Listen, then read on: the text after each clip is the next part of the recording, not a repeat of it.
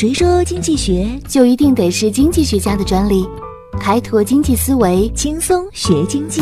上山微电台，傻瓜经济学。Lone Star, where are you out tonight?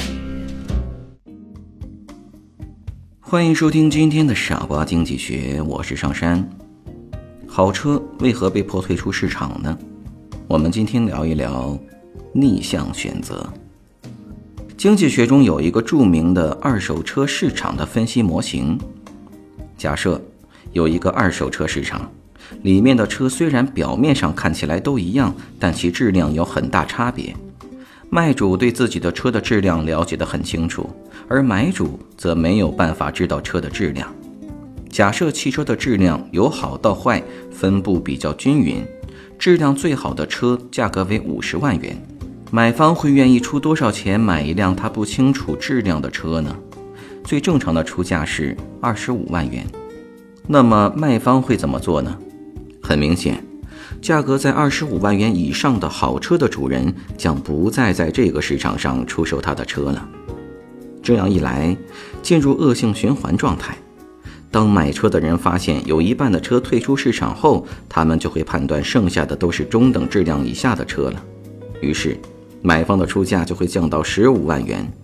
车主对此的反应是再次将质量高于十五万元的车退出市场。以此类推，市场上的好车数量将越来越少，最终导致这个二手车市场的瓦解。在这里，人们通常做出的选择是逆向选择。它出现的原因就在于信息不对称。逆向选择是指在信息不对称的前提下，交易中的卖方往往故意隐瞒某种真实信息，使得买方最后的选择并非最有利于买方自己。这时候，买方的这种选择就叫做逆向选择。一个人掌握的信息达到何种程度，就会采取相应的选择，这是信息经济学的一个基本原理。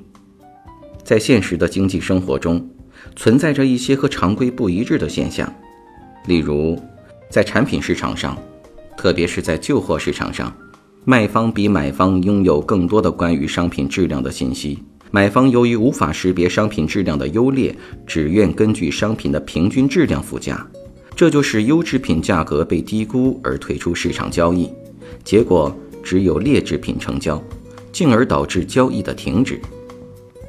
逆向选择违背了市场竞争中优胜劣汰的选择法则，在生活中，铺天盖地的减肥产品一路咆哮着向市场压来，一个月能减四十八斤，快速减肥，签约减肥，不反弹不松弛。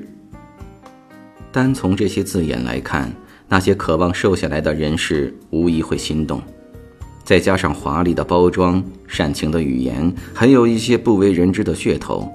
但是，等消费者尝试之后，就会发现，根本不是那么回事。商家正是利用消费者对减肥原理、减肥器械、无效退款等不了解或了解不透彻的情况，故意隐瞒一些真实信息，置买卖双方于信息不对称的情景下，以此诱惑消费者做出对他们并非最有利的逆向选择，损害了消费者的利益。因为虚假广告上当，从表面看是因为受害者目光不够准确，一时冲动花钱当了冤大头；但是以信息经济学的眼光看，则是由于受害者掌握的信息不够充分，只能根据手头仅有的信息做出选择。在日常生活中，逆向选择的案例还有很多，逆向选择在招聘场合也是经常发生的现象，所以才会有那么多人找不到合适的工作。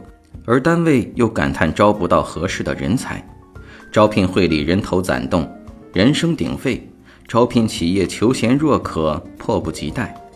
两相对比的反差，正是招聘中逆向选择的规律在起作用。可以说，只要有市场，只要进行交易，就可能出现逆向选择。出现逆向选择的根本原因在于信息不对称，就是买方和卖方所掌握的信息不同。